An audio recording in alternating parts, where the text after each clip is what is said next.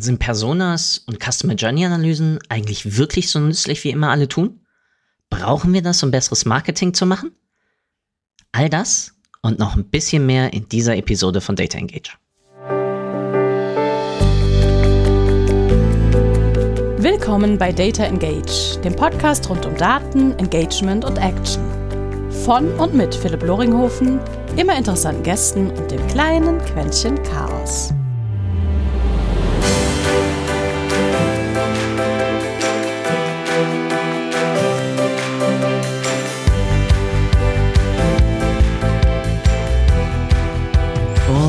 Herzlich willkommen zu einer neuen Episode eines kleinen Podcastes, der sich um Marketing und Sales dreht. Immer um Daten und immer darum, wie wir doch eine sinnvolle, vielleicht sogar nachhaltige Kundenbeziehung mit und durch Daten aufbauen können. Heute jemand dabei, der zum zweiten Mal Gast ist. Beim letzten Thema haben wir uns mit dem Schwerpunkt KI auseinandergesetzt und heute hoffentlich mal schauen, ob wir dort landen wollen wir mal ein bisschen über das ganze Thema Customer Journey, Kundenreise, ja, Kundenpfade, Kontaktpunkte, Touchpoints mal ein bisschen schnacken. Lange Rede, kurzer Sinn. Ich darf heute wieder Olaf Kopp hier im Podcast begrüßen und deswegen vorneweg, Olaf, vielen, vielen Dank, dass du die Zeit nimmst, mit mir ein bisschen zu schnacken und wie einleitend ja schon wie beim letzten Mal, was war denn diesmal dein größter Datenfuck-up? Ah, jetzt den ich, da ich ja gar nicht so der Datenmensch eigentlich bin, ich beschäftige mich. Oh, das glaube ich nicht. Da all deine SEO-Auswertungen schon allein. Ja, also aber ja, das sind das sind so Mittel zum Zweck Daten, sage ich mal. Aber so auf einer holistischen Betrachtungsweise beschäftige ich mich mit Daten jetzt nicht zu meinem Fokusthemen irgendwie, sondern ich brauche sie halt, um natürlich etwas zu fundieren. Aber am Schluss geht's mir eher um was anderes dabei irgendwie. Dann geht's mir, geht's, also da sind ja Daten oft nur Mittel zum Zweck und ich lege, ich glaube, andere Menschen sind einfach, wie du zum Beispiel, sind mit Daten einfach, äh, das ist, ist, ist nicht mein Fokus. Man, es ist so Mittel zum Zweck, was so nebenher läuft, aber ich habe mich nie tief mit wirklich Analytics oder Tracking oder so beschäftigt. Da habe ich immer GTM damals, also wie frisch war, habe ich ein bisschen reingearbeitet. Ich muss grundlegend die Sachen verstehen mhm. wenn ich von etwas rede. Und dann entscheide ich halt für mich, wo gehe ich tiefer und wo belasse ich es bei den Grundlagen. Und bei Daten, also Tracking und und äh, Analyse war es dann, habe ich es dann immer bei den Grundlagen belassen, weil dann ich den Fokus dann wo auf andere Sachen. Mhm. Also Datenfuck-up. Äh, fällt mir noch, letztes Mal hatten, hatten wir den äh, Zielgruppensegmentierung, glaube yep. ich. Ne? Also generell dieses ganze Datenthema. Ich letztens auch wieder gelesen, ich glaube, das ist gilt, gilt generell, ich glaube Daten, die mir irgendwelche Tools anzeigen, halt immer weniger. Ne? Das gilt nicht mhm. nur für Webanalyse, das gilt auch für, für SEO-Tool-Daten zum Beispiel. Das ist, ähm, man muss immer SEO-Tools oder viele Tools sehen vom, vom, vom, vom visuellen, von dem, vom, vom Frontend sehr, oft sehr schickimicki und, und schick aus und shiny aus.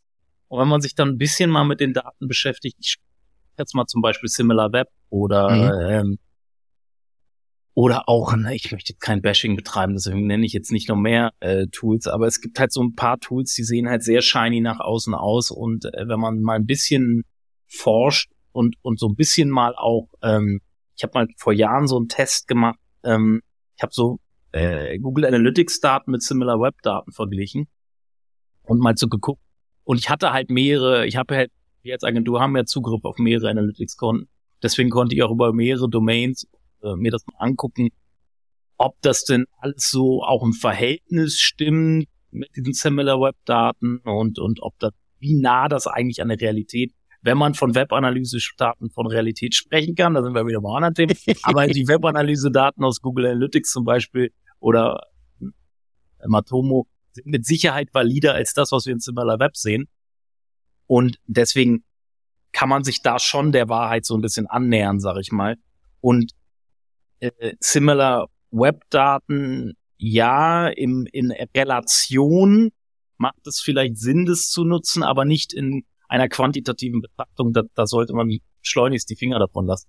Das war so meine Erkenntnis, war jetzt kein, das war jetzt so eine Erkenntnis, die ich da, da so für mich gewonnen habe. Also wie stehst du denn zu Similar Web? Würde mich ja mal interessieren. Oder generell zu, zu eh, das sind Clickstream-Daten, die die in erster Linie nutzen, machen ja andere Tools auch. Ja. Wie stehst du zu Similar Web und wie stehst du zu Clickstream-Daten? Deine Meinung zu. Jetzt interviewe ich gut, dich. Ja, sehr gut, sehr gut. Es sind oder waren bis jetzt eigentlich immer Quellen für Ideen im Sinne von, ah, was könnte man denn mal erstmal kanaltechnisch? Ja? Jetzt darf ich natürlich als jemand, der sagt, Kanäle sind eigentlich Schall und Rauch, weil es sind Distributionsvehicles, ja gar nicht so intensiv darüber sprechen, aber trotzdem, es sind halt Vehicles, wenn ich dann merke, hey, ähm, ein großer Anteil des Traffics von vertikaler oder horizontalen Marktbegleiter kommt nun mal aus Direct, dann stellt man sich natürlich die Frage, okay, erstmal warum? Machen die jetzt viel im Offline-Bereich zum Beispiel? Dann guckt man sich vielleicht die Nielsen äh, Zahlen, Daten an oder schaut generell, bekommt mir gerade mal irgendwas, ja.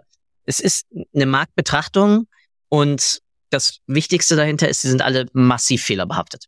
Also ich habe seit heute und vielleicht kam das auch bei, bei deiner Betrachtungsweise dann raus, auch die Fehlerbehaftung innerhalb eines Marktsegments oder innerhalb vergleichbarer ähm, Kundenzielgruppen sind auch schon teilweise komplett unterschiedlich. Das mhm. heißt, ich habe bis heute noch keinen mehr oder minder Bereinigungsfaktor, nenne ich es mal so, gefunden, der es mir ermöglichen würde, von äh, Similar Web Daten dann irgendwie noch eher gehend auf, auf, auf Echtwelt oder wenigstens auf weniger verzerrte ähm, Datenpunkte zurückzukommen, zurückzuschließen.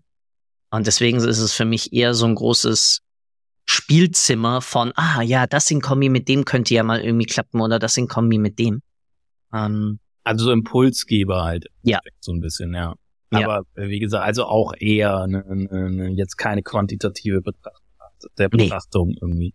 Aber würdest du, würdest du aufgrund von Similar Web, Similar, Similar Web da sagen, schon sagen, dass das Unternehmen und Unternehmen B mehr, also würdest du darauf so weit vertrauen, dass du sagst, dass wirklich die kann, die, relative Betrachtung der Kanäle, also zueinander, äh, der Traffic-Ströme oder Kanäle, wie du es nennen willst, ob du das, ob das dafür schon ausreicht oder ob du da auch vorsichtig wärst. Also du würdest jetzt nicht aufgrund von Similar Web sagen, äh, Unternehmen bekommt mehr SEO-Traffic als, als Unternehmen B oder mehr Traffic oder, oder mehr Direct-Traffic. Nee, besonders nicht im Vergleich. Hm. Ja, also in sich dann zu einer Domain ja. Also die Gewichtung zur, einen, zur einzelnen Entität, aka Domain, ja, aber nicht einzelne Domains zueinander. Das musst du mir jetzt nochmal erklären. Also, bedeutet, ja. ich werde nie vergleichen Anbieter A zu Anbieter B, mhm. auch wenn die das natürlich promoten und sonst wie. Ähm, weil, wie ich ja schon sagte, ich unterschiedlichste Verzerrungen finden konnte, als ich, ja, auch wie du, ähm, mal eigene Domains mit den daraus gegebenen Daten verglichen habe. Mhm. Die ja, mehr oder minder mal wenigstens segmentstechnisch ja, ähnliche Zielgruppen oder ein größerer Anteil von, von Mobile oder sonst was. Das heißt, sehr viele dieser Clickstream-Daten sind initial früher ja mal erhoben worden über Browser-Extensions. Mhm. So, Lockout. Raus damit. So, dann äh, lief es über DNS-Server. Ja, DNS-Server ähm, Gathering und ähnliches. Ja, ist wo, kommen diese, wo kommen diese DNS-Daten her? Wem ziehen die sich die? Von allen möglichen DNS-Server-Anbietern. Mhm. Die, die haben da Provider. Verkaufen, ähm, verkaufen die dann quasi, oder? Genau. Ganz anderes Thema, als wir ursprünglich ganz, ganz nein, nein, aber super ja, spannend. Wobei gar nicht, gar nicht, weil es sind ja trotzdem relevante äh, Touchpoints erstmal und damit ja auch in der mhm. Überlegung, wenn ich mich mal strategisch mit dem Thema Customer Journey Mapping oder sowas auseinandersetze, muss ich mich ja auch irgendwie mal von irgendwo inspirieren lassen. Mhm.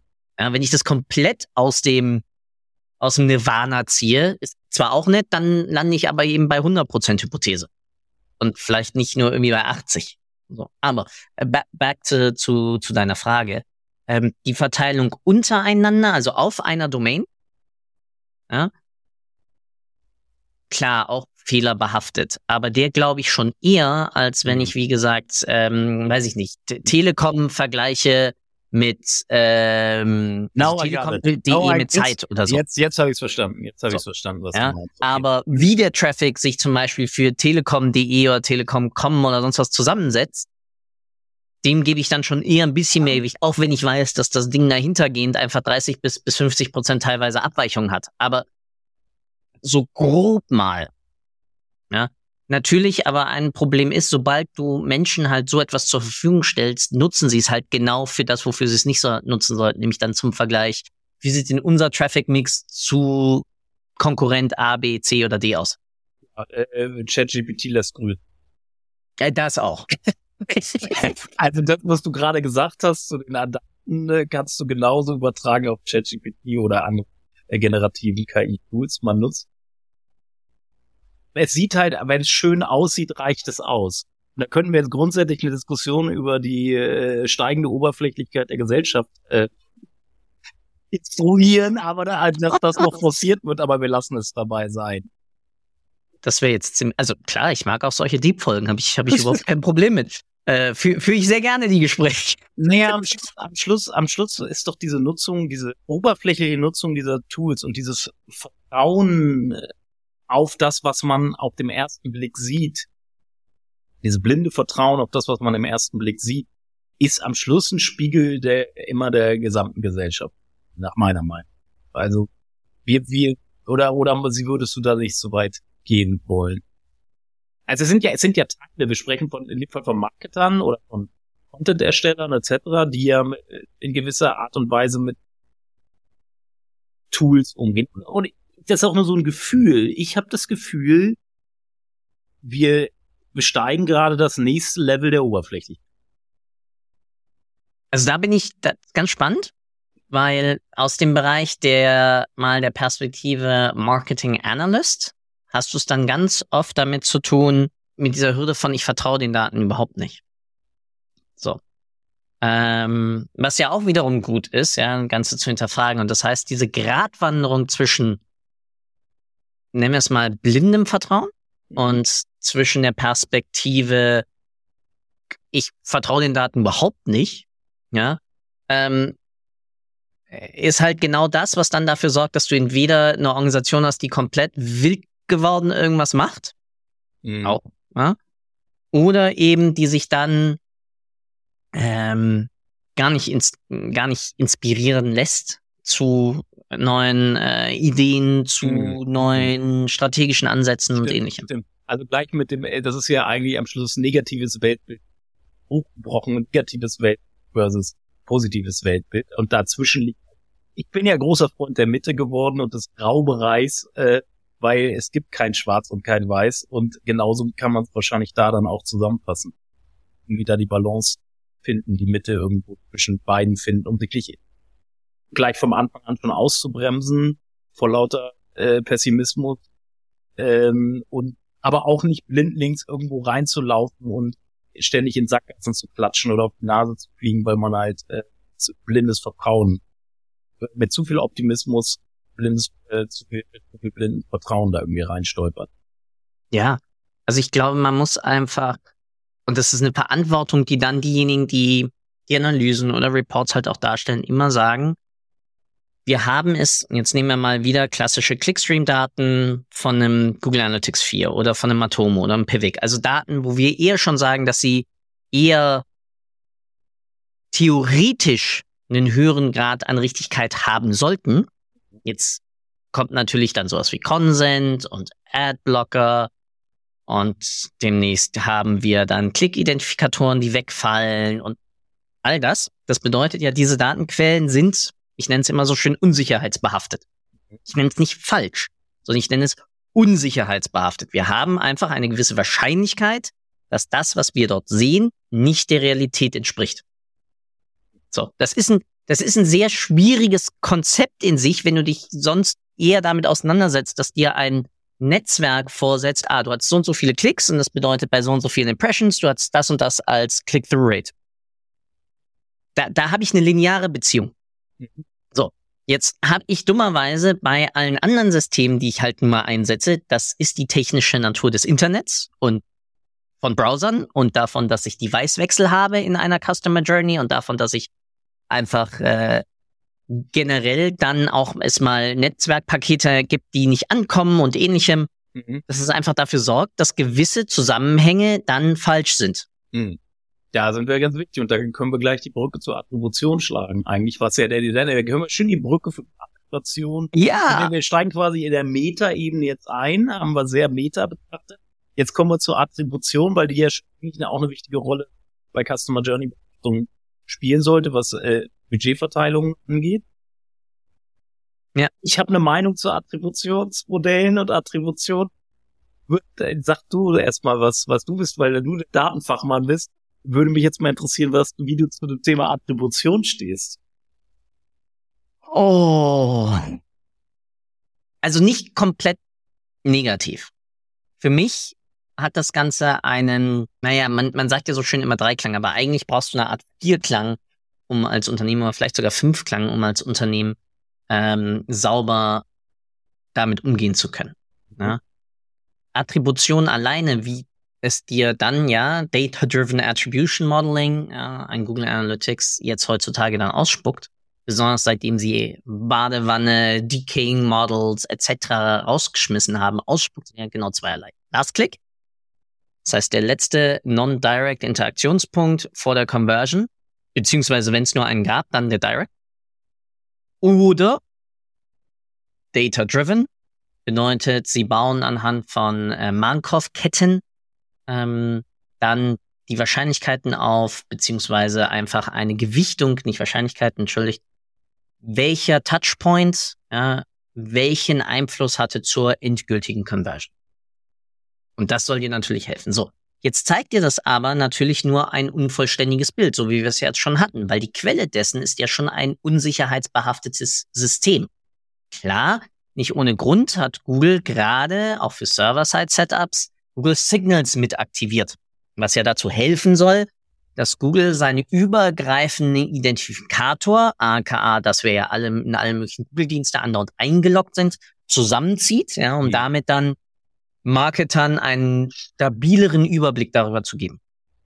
Jetzt fällt da aber nie sowas rein wie Gutscheine, TV-Werbung, Radiowerbung, Word of Mouth, E-Mail, Direct Contact, Dialogmarketing, you name it. So. Ja, bei klassischen reinen kleineren E-Com-Playern, die eh faktisch einen sehr kleinen begrenzten Rahmen nutzen an Distributionskanälen ihrer Werbemittel. Sagen wir mal das Meta-Universum und nehmen wir noch das Paid Search-Universum, ja, mhm. wo ich auch Performance und Shopping-Ads und sonst was reinziehe. Da kannst du mit einer Clickstream-Attribution was reißen.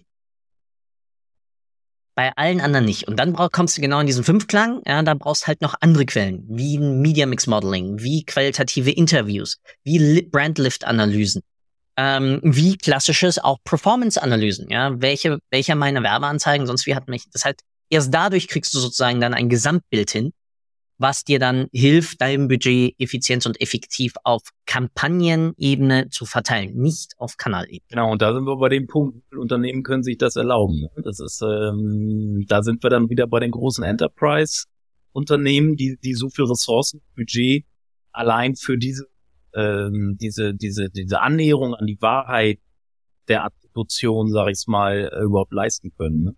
Das ist ähm, oder wie ist das jetzt? Also es klingt, es klingt für mich von außen logisch. Ich bin übrigens, by the way, ich bin da voll bei dir, weil ich diese Lückenbehaftigkeit, sobald der wichtig, eigentlich der, der Touch, der den größten Impact hat, wenn der in deiner, in deinem fehlt, dann kannst du das Ding eigentlich schon in die Tonne schmeißen, weil dann kannst du da Attributionsmodelle drauflegen, wie du willst. Äh, oder Attribution versuchen, es, es, es, es wirst in eine falsche Richtung laufen. Ja. So, und das ist, äh, ja. deshalb, Attribution ist für mich auch ein theoretisches Modell, was theoretisch, wo man sich Gedanken kurz drüber machen sollte. Aber wenn dann eben, wie du gerade beschrieben hast, dieser Fünfgang oder diese, diese, diese, diese, dieses sich wirklich annähern über wirklich diese verschiedenen Perspektiven und Aspekte, wenn das nicht ist, dann, dann brauche ich mich nicht lange mit Attribution beschäftigen.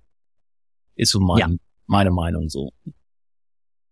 Ja, ich glaube, die zu viele Menschen aus dem Marketing vertrauen halt dann in diesem Fall, und da sind wir ja äh, blindes Vertrauen von vorhin, zu schnell dann dieser allmächtigen Gestalt Google. Ja. ja? Und jetzt kommen ja wieder immer wieder mal nette Sachen raus. Erst haben sie uns, äh, erst hat Google uns klassisch ja mal not set vorgesetzt. Yeah. Ja, wir wussten dann gewisse Intents nicht mehr. Hm. Dann ähm, haben sie uns aus G-Ads aktiv ähm, Klickdaten rausgenommen. Ja? Dann haben wir auf einmal ähm, Zero-Click ähm, Search-Begriffe und Termini nicht mehr sauber aufgeschlüsselt bekommen, sondern die werden dann irgendwo hinten weg dann schön zusammengefasst. So, Longtail. Ähm, wo ich aber konkurrenztechnisch einfach zum Beispiel mit hantieren kann. So. Das heißt, dieses blinde Vertrauen in die Datenmaschinerie Google sorgt halt dafür, dass das Ding natürlich auch immer belastet ist, verzerrt ist in Richtung das, was einfach gemessen werden kann. Und dann landen wir wieder bei den klassischen großen Online-Playern wie ähm, auch Bing, ja, wie ein Bing, wie ein Google-Ökosystem, wie aber theoretisch früher mal auch ein Pinterest, wie ein Twitter, wie natürlich das gesamte Meta-Universum. So, TikTok jetzt aktuell. So. Mhm. Ähm, und damit packe ich auf einmal aber mein Budget in Dinge rein, die halt in der Attribution einfacher auftauchen, dadurch mhm. aber das Gesamtding ja schon verzerrt ist. Mhm. Ja, spannend. Also, es ist halt, ja, der, der ähnlich wie, wir können uns auch noch Stunden wahrscheinlich über die Sinnhaftigkeit von Persona-Modellen unterhalten. Ähm, da habe ich auch eine Meinung zu, ähnlich wie du bei der Art. Die würde mich mal interessieren. Also Persona, dieses Persona-Modell, wenn wir mal ursprünglich äh, überlegen, wo kommt das Persona-Modell eigentlich her? Also in welchem Kontext ist es entstanden? Also aus dem UX-Kontext. Also von, für UXler, die, oder Webdesigner, die halt bestimmte Landingpages oder bestimmte Seiten geschaffen haben, um dann ein besseres Bild davon zu haben, von dem, wer soll diese Seite zu Gesicht bekommen. Person, wie sieht die aus? Was macht die so? Was hat die für Interessen etc.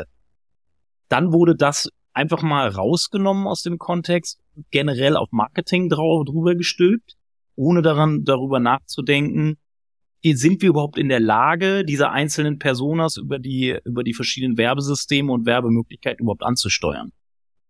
Mhm. Weil ab dem Moment, kann man ganz klar sagen, nein.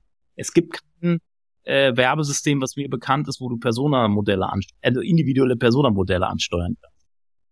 Du hast sehr grobe Zielgruppen-Targetierung und brichst es aber einer Persona so klein runter. Und dann musst du es am Schluss, wenn du, wenn du die Kampagnen entwirfst, doch wieder auf eine Meta, auf eine sehr grobe Metaebene ziehen.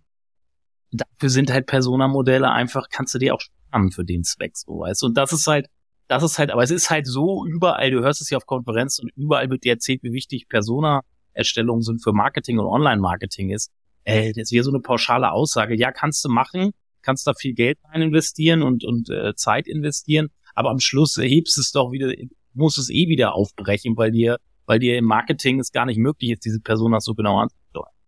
Mhm. Und dann, du, dann lieferst du diese Landingpages, die du vielleicht gebaut hast, sehr zielgenau auf diese Persona. Du schickst dir am Schluss sonst so wieder eine ganz diverse Zielgruppen drauf, weil es gar nicht andere Möglichkeit hat weder über SEO-Targeting-Möglichkeiten, über Keywords oder über, über Facebook-Targeting oder Display-Targeting etc. Du bist ja gar nicht in der Lage, deine, deine, deine Landing-Pages so zielgenau auszuliefern oder deine Werbemittel oder was auch immer. Und das ist, das ist halt so ein bisschen meine da dran. Ich glaube, für eine, für eine visuelle Gestaltung und aus UX-Gründen macht durchaus Sinn, sich mit Personenmodellen zu beschäftigen und die auch auszuarbeiten, wenn wir uns, wenn wir über Marketing und Online-Marketing im Generellen sprechen. Weil, ob das, ob da man da so viel Zeit und Geld investieren sollte. Ich, gl ich glaube schon. Ja. Ich erkläre, ich erkläre warum. Und zwar stellen Personas für mich erstmal eine Sammlung von Hypothesen über meine Zielgruppe dar. Über ja, ja, aber es ist ja viel detaillierter als eine Ziel Zielgruppe ist ja definiert um eine gewisse ja, ja, deswegen sage ich mhm. dezidiert Hypothesen über. Ja, und daraus nehme ich mir dann Beispiel Nutzer oder Beispielkäufer die definiere ich an, anhand dann einer Persona aus. Ja. Sodass ich mir dann vorstellen kann, der Heinz Huber macht gerade dies und jenes und dabei merkt er auf einmal, ah, das müsste doch irgendwie einfacher gehen. Also was tut jetzt Heinz Huber? Mhm. Er sucht jetzt nach einer Lösung, wie er seine Gartenbewässerung einfacher hinkriegt. Oder automatisch. Oder fährt jetzt in den Urlaub und merkt, ah, ich will aber nicht, dass mein frisch angelegtes Kräuterbeet auf einmal vertrocknet. Was kann ich tun? Ja? Stichpunkt Gardena, Bewässerungssystem. Ja. Für mich sind, also wie gesagt, für mich sind Personas erstmal ein, ein Sammelsurium von dann genau Hypothesen, die ich habe über, wer ist eigentlich im Endeffekt Heinz Huber? Ja, ist der so und so alt oder ist der eher so und so alt? Weil es soll ja, und das ist das Problem, wenn ich nur eine Persona habe, und ich komme da sehr stark auch aus dem, aus der Denkweise von Clayton Christensen, Jobs to be done. Das heißt, ich habe immer eine Zusammenfassung, eine Gruppierung und von dem ist dann genau meine Persona ein Durchschnitt jetzt eher erstmal. Mhm. Aber damit stelle ich ja schon Vermutungen an, überhaupt an, wer ist das, was treibt diese Person an, was sind teilweise seine Bedürfnisse, was ist seine Einstellung zu Gärtnerei zum Beispiel oder ähnliches. Mhm. Und diese Vermutungen, diese Hypothesen kann ich dann oder sollte ich dann über Experimente, qualitative Umfragen, Betrachtungsweise der Nutzung meines Produktes aus dem Customer Service oder ähnliches nach und nach verfestigen und damit dann ein besseres Verständnis dann zu, wer sind eigentlich meine Kunden zu erzeugen. Und dann landet man etwas, das nenne ich jetzt einfach mal Data-Driven Personas, ja, etwas, was sehr viel konkreter dann irgendwann wird mit dem ich mich dann viel mehr, und du hast natürlich selbstverständlich hast du recht, ich kann bei ähm, Search-Anfragen, Organic, kann ich nicht sagen, liefere einmal für das Keyword, wenn du, liebes Google, mit A Ja. zu tun hast, mit das aus und bei. Voll. Können wir nicht, wollen wir aber auch nicht, ja, sondern es geht ja rein darum, mich immer damit aus, auch auseinanderzusetzen zu, wie könnte Persona A mit dieser Werbeanzeige oder mit diesem Creative oder Trala interagieren und wie B. Ja, und wenn ich merke, dass sie sehr konträr zum Beispiel zueinander Mhm. sind, dann muss ich mir überlegen, okay, wie kann ich durch Werbebotschaft, durch meine Copy, natürlich durch meine Bild- oder Wortsprache oder auch durch eine möglicherweise geänderte dann Targetierung, dann das eher differenzieren. Also was wir doch in der Realität sehen, ist, ist verfolgt, glaube ich, also wie mit Personas umgegangen sind, verfolgt, glaube ich, nicht dem Ansatz, den du gerade beschrieben hast. Also dass man wieder hochgeht und diese, diese Dings. Ich glaube, die meisten machen es, weil sie irgendwo gehört haben, man muss das machen. Mhm. Und dann hört, wird die Person erstellt, dann liegt die, wird die in die Schublade gelegt. Dann wird vielleicht noch versucht, die Werbemittel so ein bisschen darauf auszurichten, aber wirklich eine, das in dem Ansatz zu verfolgen, wie du es gerade erklärt hast, machen, glaube ich, die wenigsten. Wage ich mal zu behaupten. Die meisten machen es Unterschreibe ich? aus Aktivismus. Äh, ich habe gehört, wir brauchen als erstes Zielgruppen sind wir absolut einig. Wir müssen wissen, wer da auf der anderen Seite ist, um da die entsprechende Targeting drauf zu setzen und dementsprechend auch natürlich die Zielgruppe besser zu verstehen. Oder ob eine und auch die Fragestellungen zu verstehen, die Bedürfnisse zu verstehen. Alles cool, bin ich absolut d'accord. Aber eine so granulare Betrachtung, dass äh, ich glaube, die ist in vielen Fällen nicht notwendig, weil damit halt nicht in dem Ansatz gearbeitet wird, wie du gerade beschrieben hast. Ja, wie gesagt, unterschreibe ich. Aber ich glaube, damit setzen sich ganz viele Marketing- und auch Sales-Teams halt einem sehr spezifischen Druck aus, nämlich eigentlich wiederum einer sehr großen Vergleichbarkeit und Allgemeingültigkeit dann. Weil sobald ich mich mit dem Thema einer spezifischeren Persona, die ich aus den Daten ja dann aufgebaut habe und konkretisiert habe, ähm, immer vornehme und mir damit auch die Frage stelle, wie würde jetzt Persona A, B oder C auf das, was wir hier gerade planen, reagieren aus den Erfahrungen, die wir jetzt auch haben. Deswegen ist ja dann also wichtig ist, das Ganze auch über qualitative, Stichwort Interviewdaten auch zu verfestigen Mhm. umso besser werden am Ende des Tages ja auch meine Kampagnen, damit auch mein Wording, damit auch im Endeffekt all das, was uns ja dann wiederum auch in unserer Kommunikation von unseren vertikalen und horizontalen Konkurrenten differenziert. Mhm. Weil wenn ich nur sage, das und das ist unsere Zielgruppe, ähm, dann ist das ja immer so ein nebulöses Etwas. Mhm. Aber wir Menschen werden ja konkreter, sobald wir in einen, in, in die Interaktion mit einer reellen Person gehen.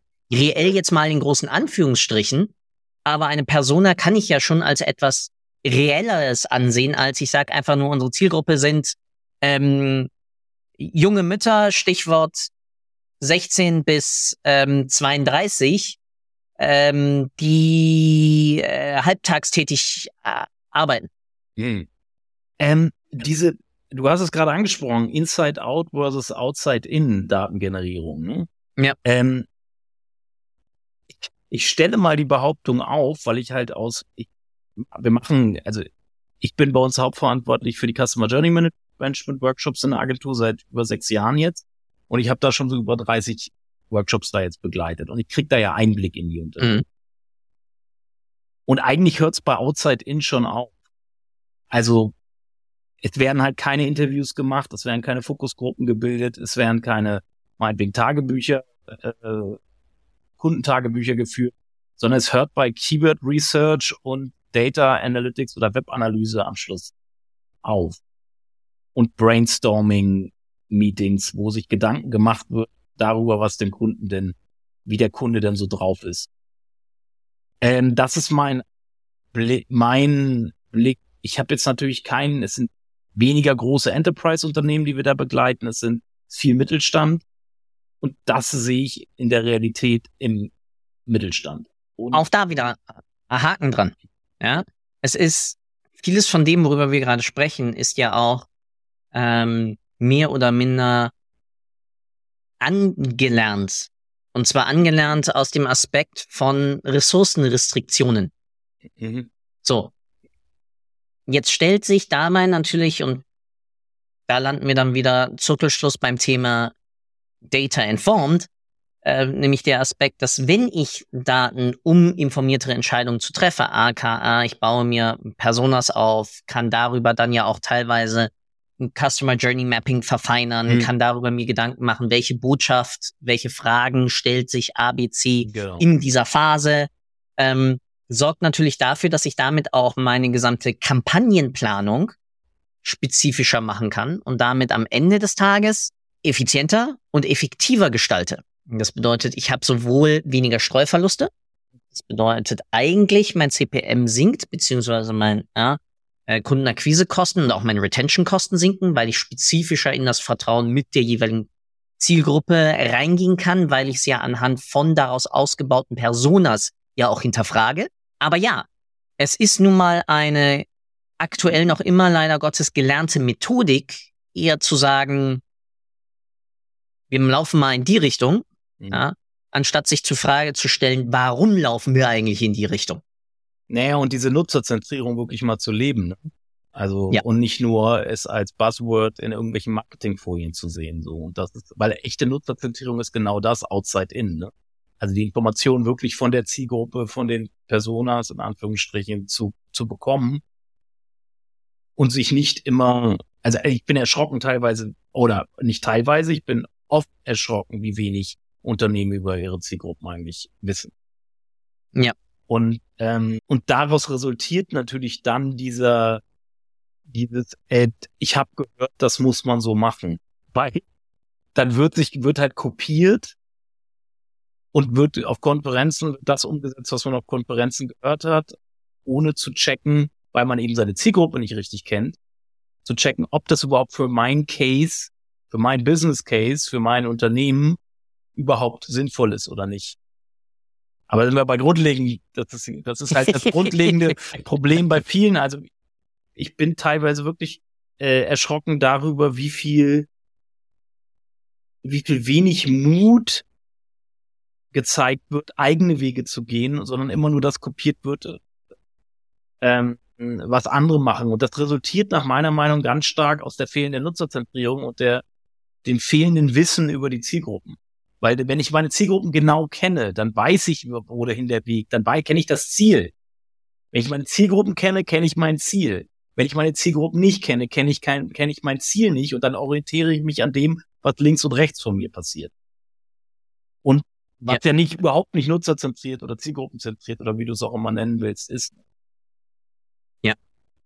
Das ist spannend. Aber äh, nachdem ich versuchen wir mal den Bogen zur Customer Journey in der letzten Viertelstunde und drehen mal um. Ich habe jetzt gefühlt deinen Podcast ein bisschen gehijackt, weil ich dich interviewt Wunderbar. habe. weil ich dich interviewt habe, weil es mich auch wirklich interessiert hat. Äh, wollen wir den Bogen mal versuchen? Jetzt, wir haben uns dem ja schon angenähert, aber. Ja, wobei ich, ich muss sagen, der, der Faktor Customer Journey überhaupt, drehen wir es mal um. Was bedeutet für dich oder was macht für dich eigentlich ein sinnvolles Customer Journey Mapping aus?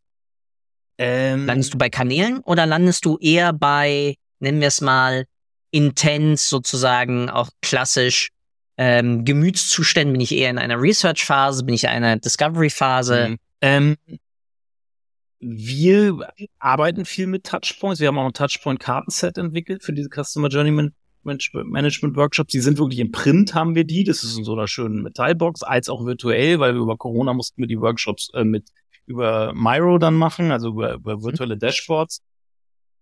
Und haben das dann überführt quasi in digital, dieses, dieses Workshop-Tool. Und die Touchpoints sind bei uns schon äh, im Zentrum ähm, der, der Workshops. Allerdings, wir differenzieren hier zwischen Kanälen und Touchpoints tatsächlich weil Kanäle sind für uns Distributionsmittel, also im Endeffekt das, ja. das Vehikel, das Vehikel, ja, weil genau, aber das ist halt die, diese, wenn ich höre, bei, bei 90 Prozent der Menschen, die über Touchpoint und Customer Journeys sprechen, die machen diese Differenzierung nicht. Die werfen alles in einen Pot. Aber spätestens, ja. wenn du diese Workshops dann machst, merkst du halt, äh, nee, ich muss, hier muss noch eine Differenzierung her was ist der Distributionskanal für den und den Touchpoint? Weil du kannst Touchpoints über verschiedene Kanäle teilweise distribuieren. Ja. Und der eigentliche Touchpoint, das muss man sich immer klar machen, ist ja nicht der Kanal, sondern der Touchpoint. Also im Endeffekt ist die Landingpage oder meinetwegen auch das Werbemittel, der W-Werbeträger, um mal im klassischen Marketing-Sprech zu sprechen, ist halt der Kanal, und das Werbemittel ist der Touchpoint, ne? weil das mhm. Werbemittel sieht derjenige, der Nutzer und hat Berührung damit, nicht den Kanal. Klar befindet er sich gerade bei Instagram oder bei einer Suchmaschine etc., aber am Schluss ist ja der Touchpoint nicht das drumherum, sondern der Touchpoint ist ja das, was er gerade in diesem Moment sieht. Natürlich bestimmt der Kanal den Kontext, aber ähm, der eigentliche Touchpoint ist ja das, ist ja, ist ja das Kommunikationsmittel, sag ich mal. Ja. Und äh, das ist diese Differenzierung machen wir da schon. Wir haben Kanalkarten und Touchpoint-Karten. Und wir differenzieren auch noch zwischen Content Touchpoints und allgemeinen Touchpoints. Weil am Schluss äh, Touchpoints kann ein ähm, Beispiel eine Werbung in einem, auf einer Litfaßsäule, Litfaßsäule, gibt es mhm. überhaupt noch? Ich sag mal Plakat, Plakatwand, sagen wir mal so Litfaßsäulen. Gibt es noch Litfaßsäulen? Ähm, äh, falls die jüngeren äh, Zuhörer wissen gar nicht ist wahrscheinlich. Also ich nehme die Plaka ich nehme die Plakatwand. Die Plakatwand, der hat eine Werbung, ähm, ein Werbetouchpoint auf einer Plakatwand ist für mich kein Content, weil ich, ich viele, wenn man so auf Content-Marketing-Konferenzen sich bewegt, hat man das Gefühl, es ist am Schluss, äh, äh heutzutage ist alles Content. Da wird die, mhm. da wird mhm. die Werbekampagne auch als Content verkauft, die offensichtlich sich, also ich würde da auch noch eine Differenzierung machen. Und du hast halt einen Unterschied für mich ist eine, ist eine Werbung auf einer Plakatwand kein Content-Touchpoint. Ein Content-Touchpoint mhm. ist für mich ähm, sowohl der Ratgeber, der klassische Ratgeber-Content, als auch natürlich, aber auch eine Beschreibung, eine Produktbeschreibung auf einer Produktdetailseite ist für mich auch Content. Da, da mache ich eine ganz, ist auch für mich ein Content Touchpoint. Und wir haben halt Content, Content Touchpoint Karten, ähm, die halt anders funktionieren. Da geht es halt wirklich um den Content an sich und ich habe Werbung und äh, aber auch Service, Kontakt mit dem mit dem Service Center ist auch ein Touchpoint. Ist kein, weder ist, ist keine Werbung, ist auch kein Content, ist deswegen für uns ein allgemeiner. Natürlich kannst du jetzt sagen, die Informationen, die in diesem Servicegespräch kommuniziert werden, können auch wieder Content sein. Äh, ist für mich aber was anderes. Aber Produkt, die Produkterfahrung ganz wichtig die bei der Nutzung des Produkts oder des Angebots, die Erfahrung, die der Nutzer damit hat, ist eigentlich ist ein super wichtiger Touchpoint, ist aber weder Werbung noch Content. Ja. In dem Sinne. Und das sind aber auch alles Touchpoints. und wahrscheinlich mit der die, die Nutzererfahrung mit dem Produkt ist wahrscheinlich der wichtigste Touchpoint überhaupt, by the way. Zumindest Sind das Touchpoints oder ist das nicht eine Ausgestaltung eines Touchpoints?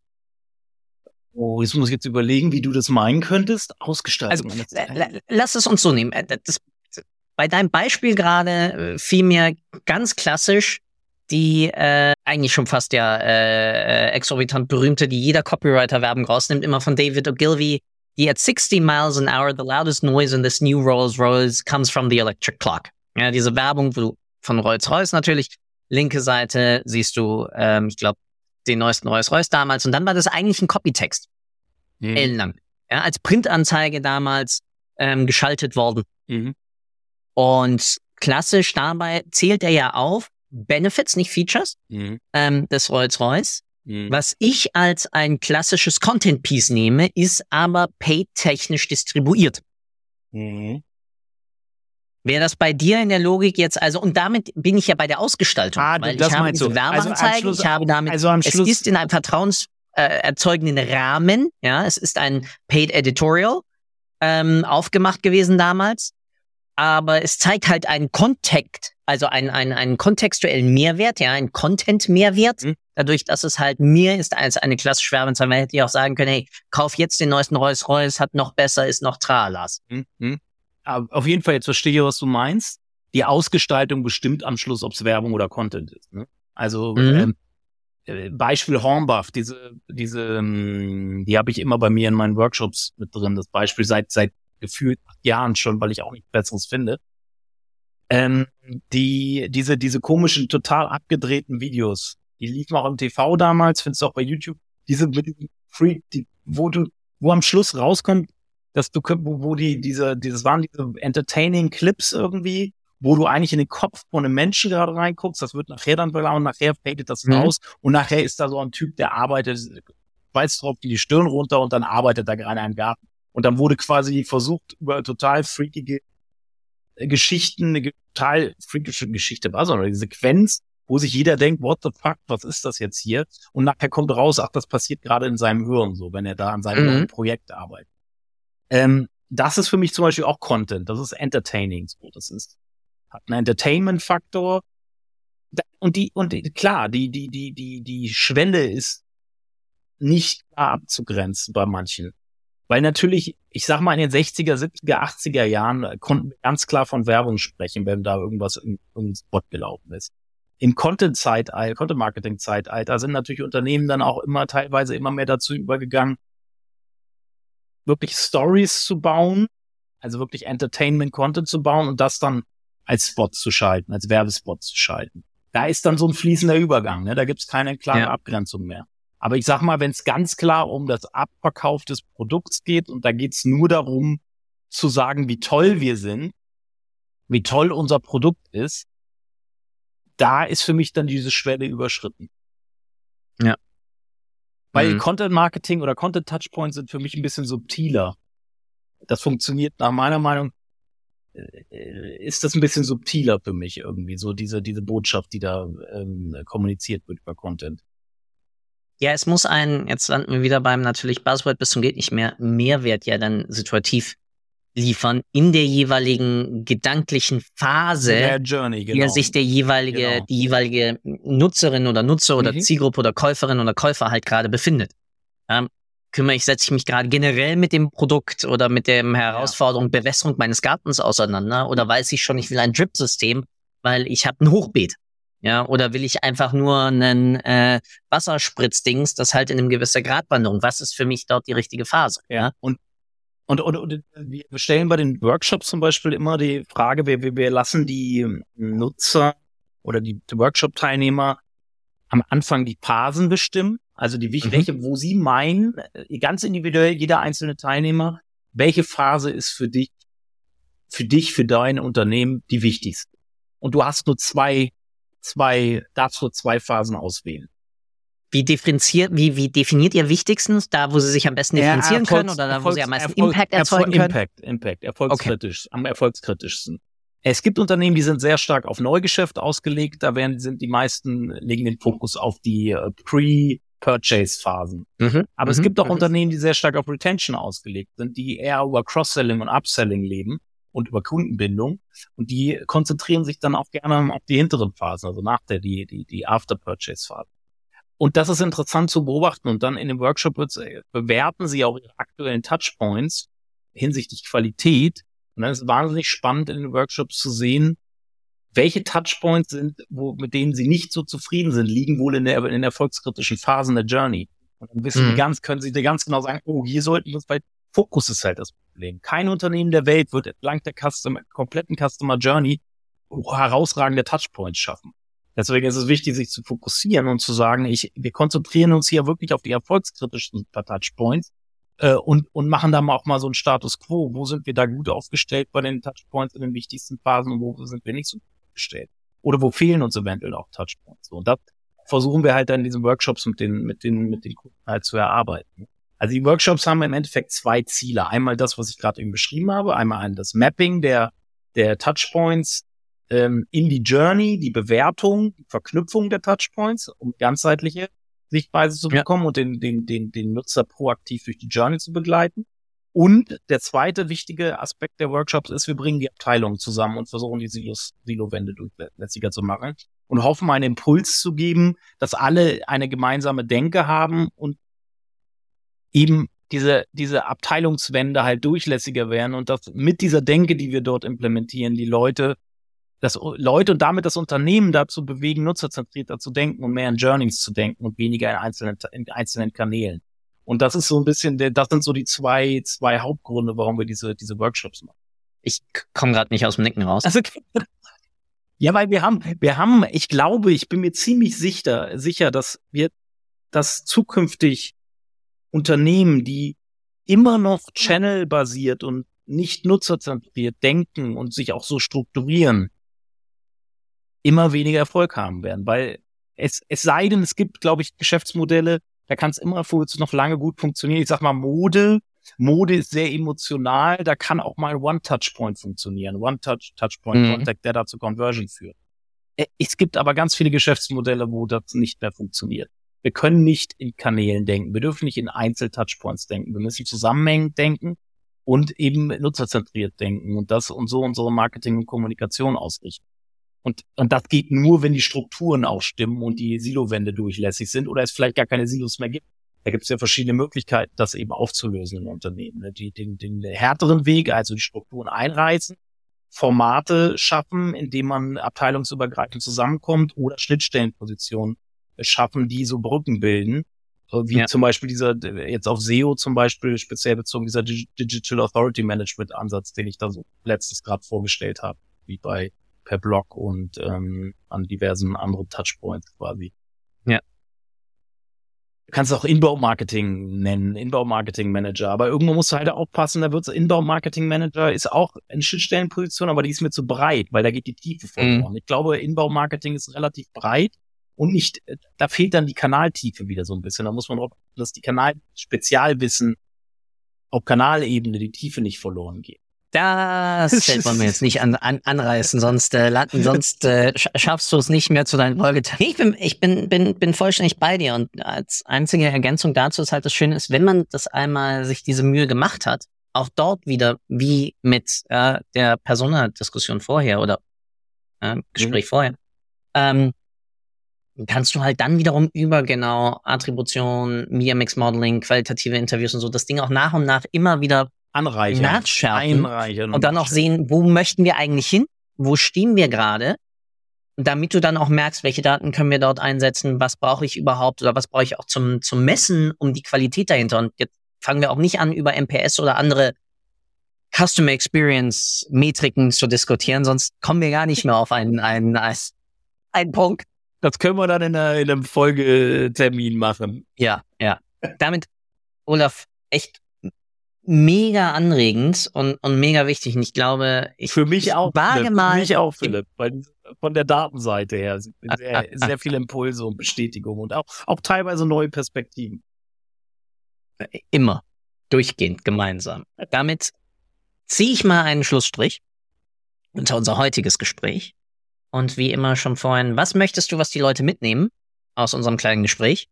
Und dann äh, gehört der voll ganze Abschluss dir. Das Einzige, was ich sage, ist, du darfst mir nicht danken. Und das Zweite ist, vielen, vielen Dank für deine Zeit. And the stage is yours. Also aus dem ersten Teil unseres, unseres heutigen Gesprächs, glaub nicht jeden Daten, die dir irgendein Tool ausspuckt. Denke ich ganz wichtig. Das wirst du definitiv unterschreiben. Ähm, dann haben wir versucht, wirklich ein nutzerzentriertes Denke im Unternehmen zu etablieren und vielleicht sogar die, äh, die Strukturen in eurem Unternehmen, wenn ihr die Möglichkeit habt, nutzerzentriert zu fördern. Das heißt, Silowände durchlässiger machen oder Silos einreißen.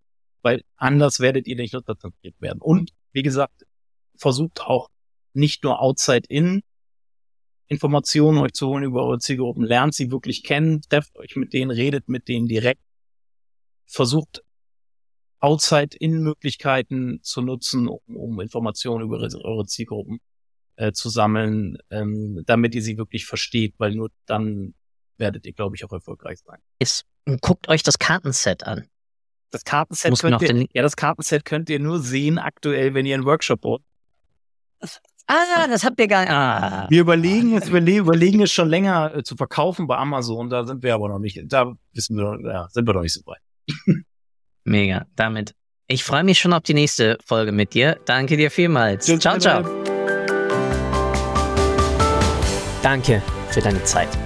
Ich hoffe, du konntest auch heute wieder etwas für deinen Umgang mit Daten mitnehmen und bist dem Warum ein Stückchen näher gekommen. Ich auf alle Fälle. Hinterlasse doch bitte eine Bewertung auf iTunes, Spotify oder von wo auch immer du gerade zuhörst. Das hilft wirklich sehr. Bis zur nächsten Folge bei Data Engage. Dein Philipp.